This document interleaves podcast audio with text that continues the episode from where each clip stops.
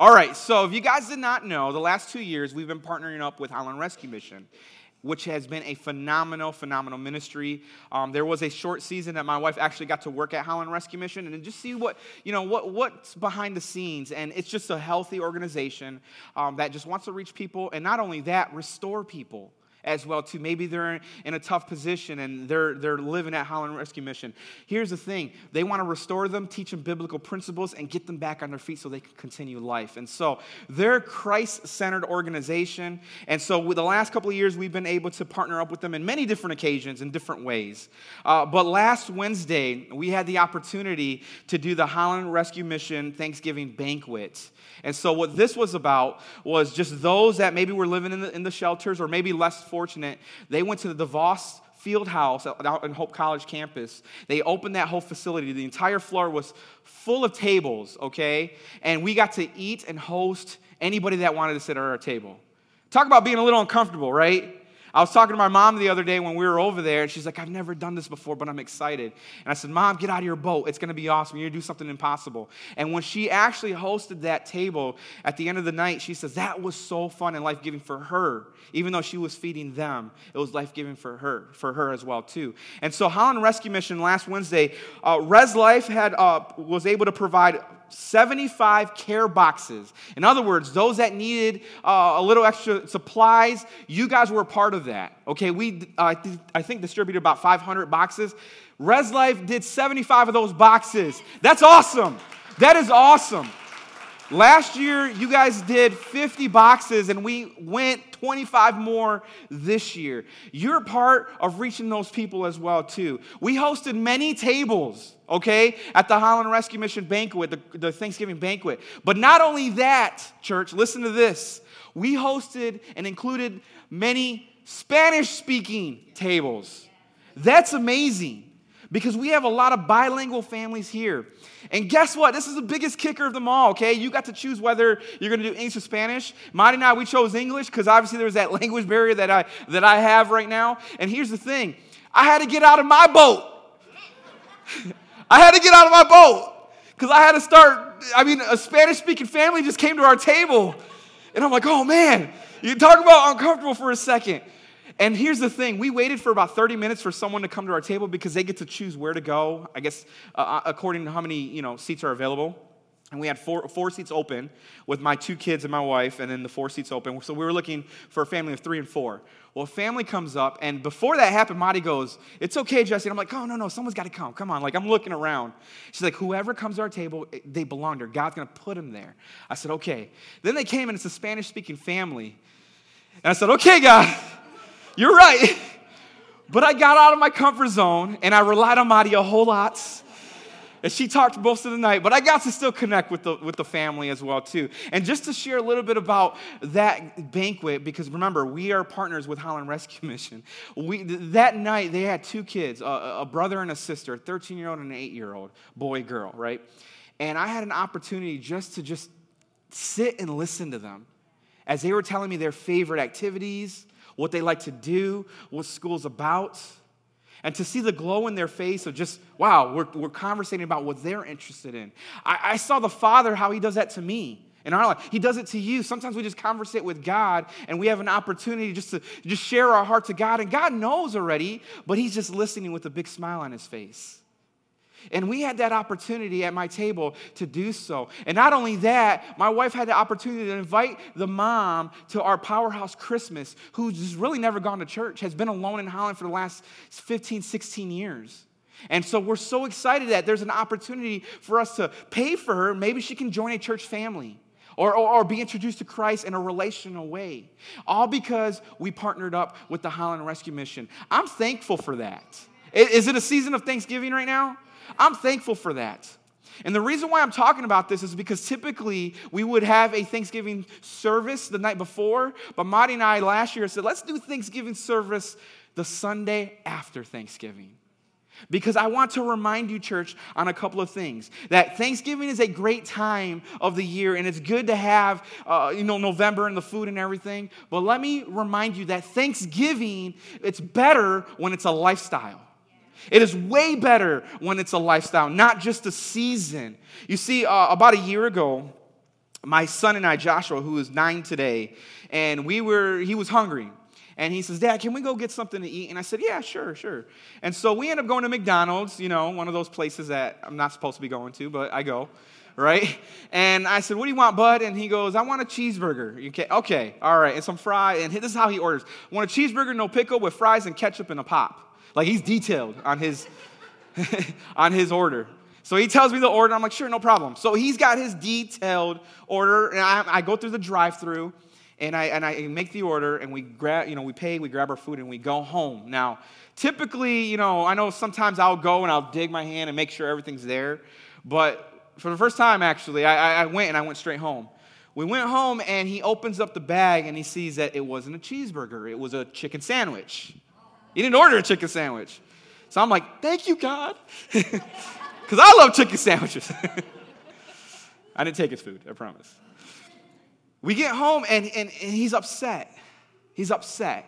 "Dad, I ordered a cheeseburger, not a chicken sandwich." I said, "It's all right, bud. You got food, though. But I ordered a cheeseburger, no pickle, with some fries and some ketchup and and I got a chicken sandwich." Chicken sandwich. Talk about an opportunity to teach my son on Thanksgiving. I said, "Joshua, listen, bud." I said, "We need to be grateful for the fact that we have the opportunity to go to McDonald's, because I know there are many, many people in this world that don't have the privilege to walk up to a window and say, 'Can I get some food?' and then the food's handed right over to them." And after having some conversations with him, a light bulb turned on, and he noticed, you know what? Thank you, God, for what I have, even though it wasn't what I wanted. And I really thought about that story for a second, because how many times have I... done that to God, where I wanted something certain, but God gave me something else that was just as good, but it wasn't what I wanted, because I wanted it this way and at this time, but God said, "I'm going to do it this way." How many times have you fallen into a position where you got something, maybe it wasn't the way you wanted it to get it, or receive it, and so we ended up saying, "Well, God, I asked for this at this time, and it's not there," and we get out of the heart of Thanksgiving, because it's not November. You know what I'm saying? What I want you to understand is that Thanksgiving is a time of being grateful for things, but that should be a lifestyle already. This shouldn't be new come November. When it's November 1 and the Christmas songs are on and all that stuff, and the fall season's here, we shouldn't now start activating our gratitude. We should be already walking in that, teaching people on that. It also reminds me of time in the Bible when you look at the Israelites. Moses, in the book of Exodus, Moses is called by God to take the Israelites out of slavery into freedom and let them go. And so he follows through what God wants him to do. But then there's a tough part. Now, they're not slaves anymore. They're free now, okay? We're talking about millions and millions of people, God's people. They're free now. But because of an ungrateful heart or ungrateful attitude or mentality, they started grumbling, the Bible says. They started grumbling against God. Now, check this out. Bread came from heaven to feed them. It was called manna, okay? If you didn't read that, read it, okay? There was bread that came down from heaven every single day to provide their need to eat a healthy balanced diet. But it wasn't enough for them.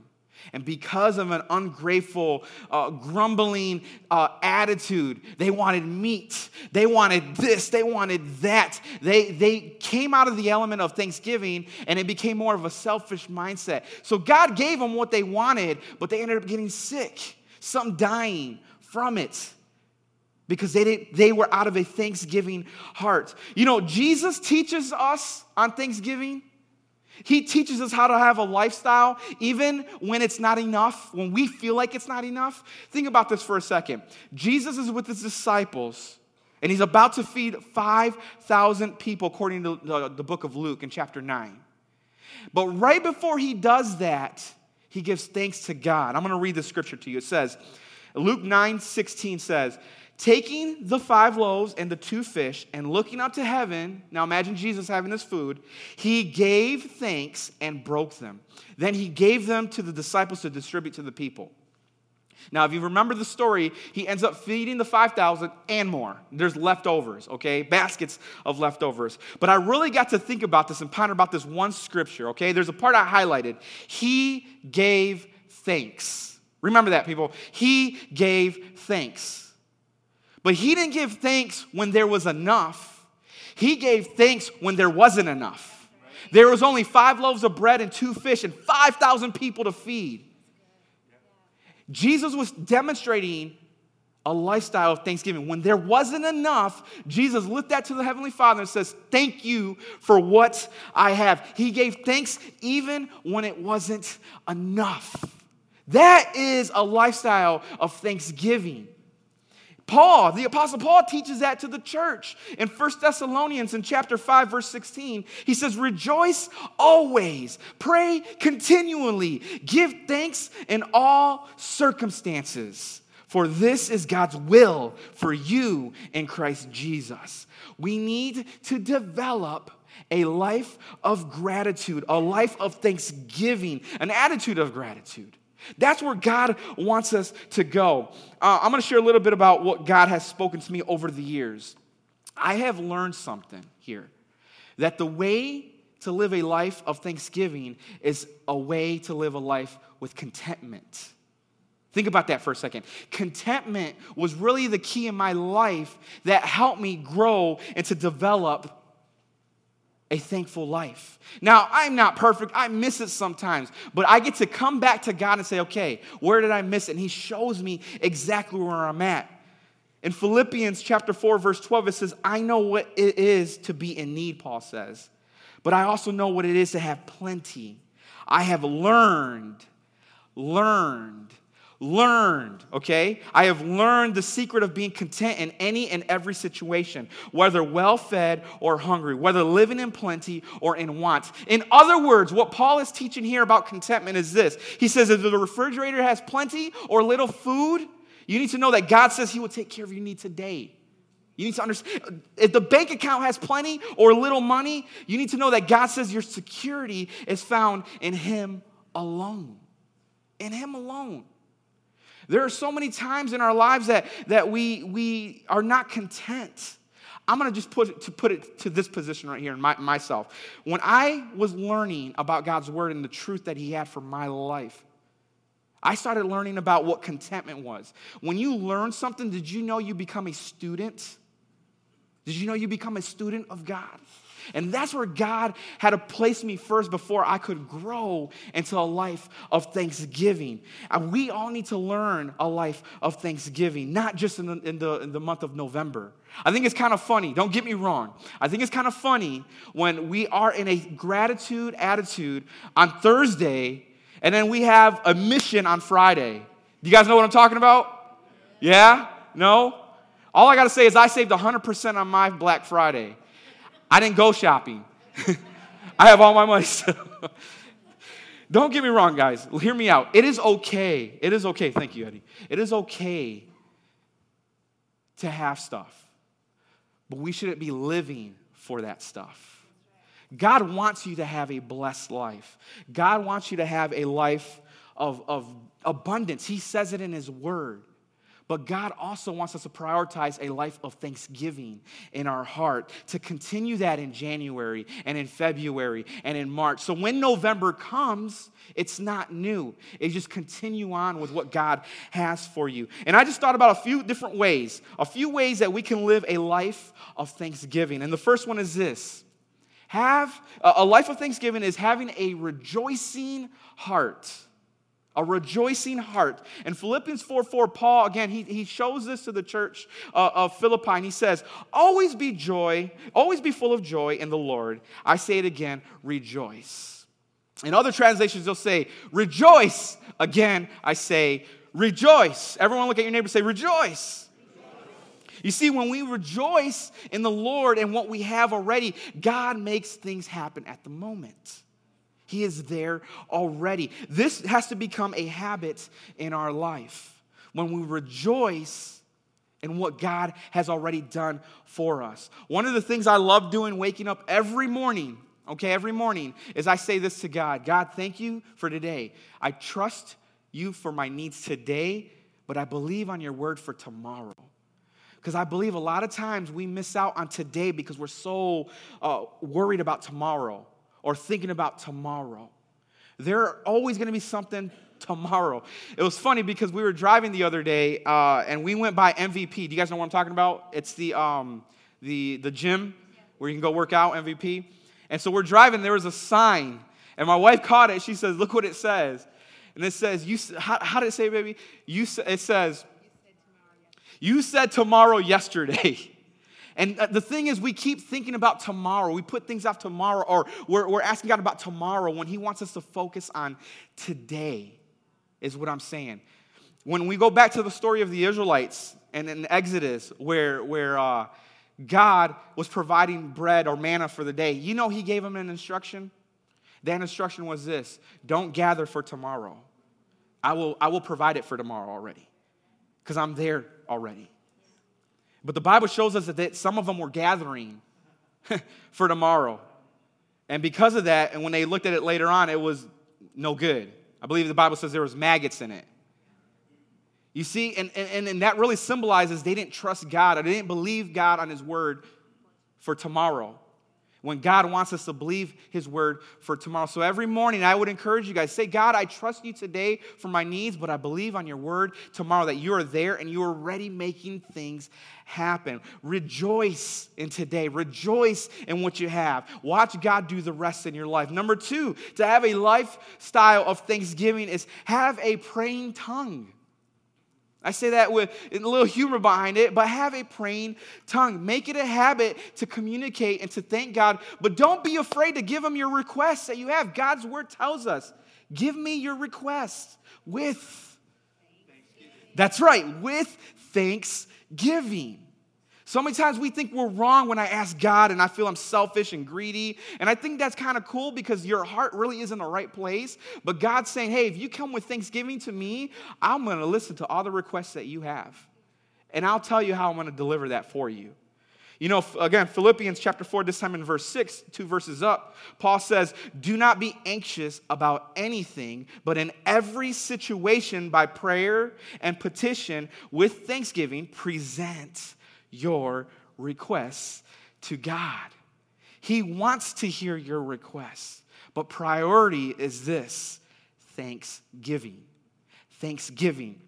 And the last one is this: a life of thanksgiving is an attitude of worship. Did you know that worship is just love expressed? It really is. You know, we come Sunday mornings and we have the team come up here and they do lead us in worship and they create an atmosphere and we're surrendered to God and we love it. But that is just a piece of what worship is. You see, worship continues on. When you can continue to express your love to Christ, when you can continue to lift the name of Jesus, you become and you're expressing the love of Christ. You're in a worship mode. Did you know, married people, men, when you love your wife the way God loves us, you're worshiping your Heavenly Father, and women as well too, vice versa. Because what you're doing is you're expressing that love. You're expressing the gratitude of what God is doing already in your life. And maybe it's not what we thought or the timing it should be that we think it should be, but God says when you express your love to me and let the world see, not even that, but also in secret, you are worshiping me. That is a true worshiper. The one story I can think about is Shadrach, Meshach, and Abednego. VeggieTales will say Shadrach and Benny. You guys know what I'm talking about? These three men, all right, in the book of Daniel. And you see, let me paint the picture for you guys. You see these guys who are just truly worshiping their Heavenly Father, the true and living God. But there is this boss. There is this king. His name is Nebuchadnezzar. He's a big pickle. No, he's not. That's VeggieTales. Some of you guys know what I'm talking about, though. This king, who was very evil in God's eyes, made these images of God out of gold and made everyone submit and worship that little g God. And everybody would, but not Shadrach, Meshach, and Abednego. They would not quit. They would not quit worshiping their Heavenly Father. And as their lives are being threatened, you better worship or I'm going to throw you in this furnace. The attitude of worship came out of them. Let's read the Bible. We'll let you guys see it for yourself. In Daniel chapter 3, starting in verse 16, it says, Shadrach, Meshach, and Abednego replied to him, and that's the king. King Nebuchadnezzar, we do not need to defend ourselves before you in this matter. If we are thrown into the blazing furnace, the God we serve is able to deliver us from it. That's attitude, okay? But check this out. And he will deliver us from your majesty's hand.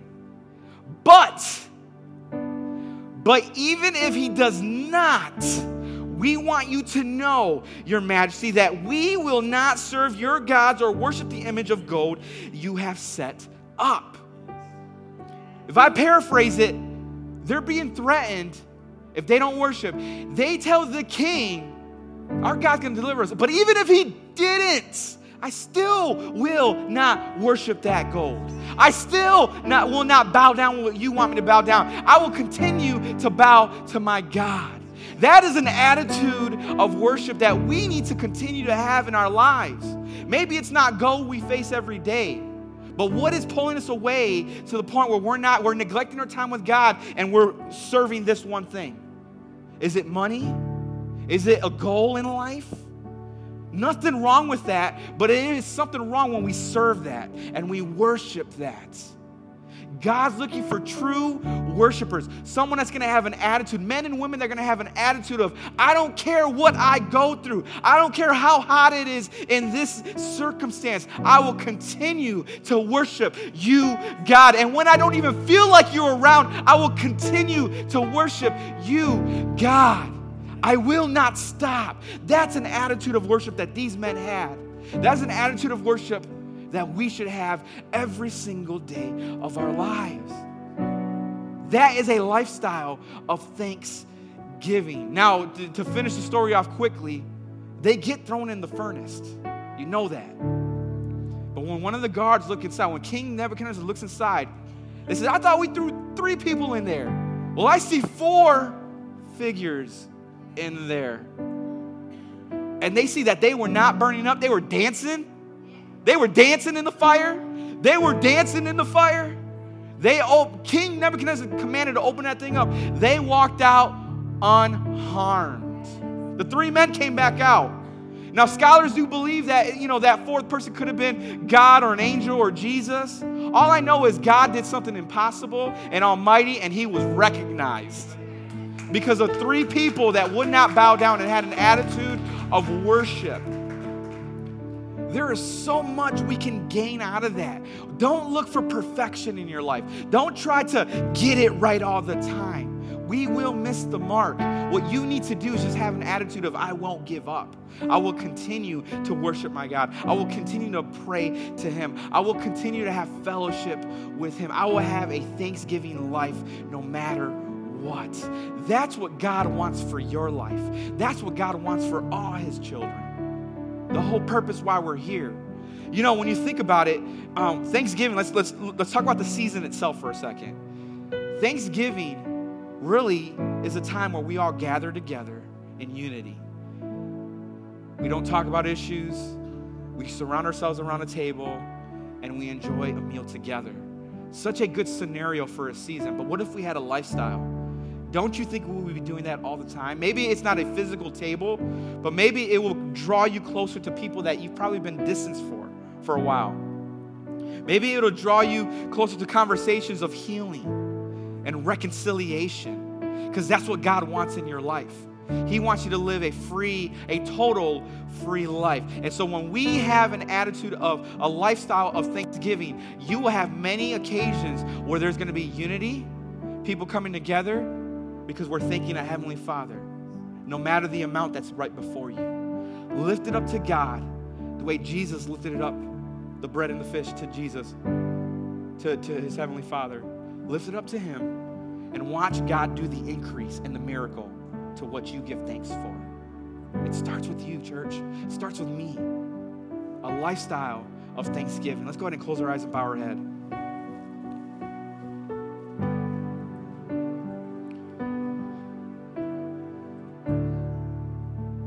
I think before I even give an invitation, I think we should just take about a minute just to thank God for where we're at right now. Let's practice it for a second. So whatever it is right now that you're thankful for, let him know right now. Are you thankful for the family around you, the friends, maybe the job that you have, maybe the fact that you were able to have transportation to come back and forth? What are some things that you haven't been really thankful for, but you're starting to see, you took for granted? Maybe it's a parent that has truly been there for you, maybe the way you didn't want them to be, but they're there because they still love you. Thank God. Maybe you just woke up this morning and you're able to breathe right now. Maybe there have been some situations where life or health wasn't the best, but yet you're still here today. Feels like everything's against you right now. Doctors' reports are saying things. But let me remind you, the little that you have now, offer it to God. Give him thanks that you're breathing right now. Let him do the increase. Let him do the multiplication in your life. Thank you, God. I thank you, God, for this church family, for every single one of these people in this room, Lord. That you're touching them right now in their hearts. Thank you, Father God, that they can reflect on those times you've been there the whole time, even when they didn't recognize you. You were there.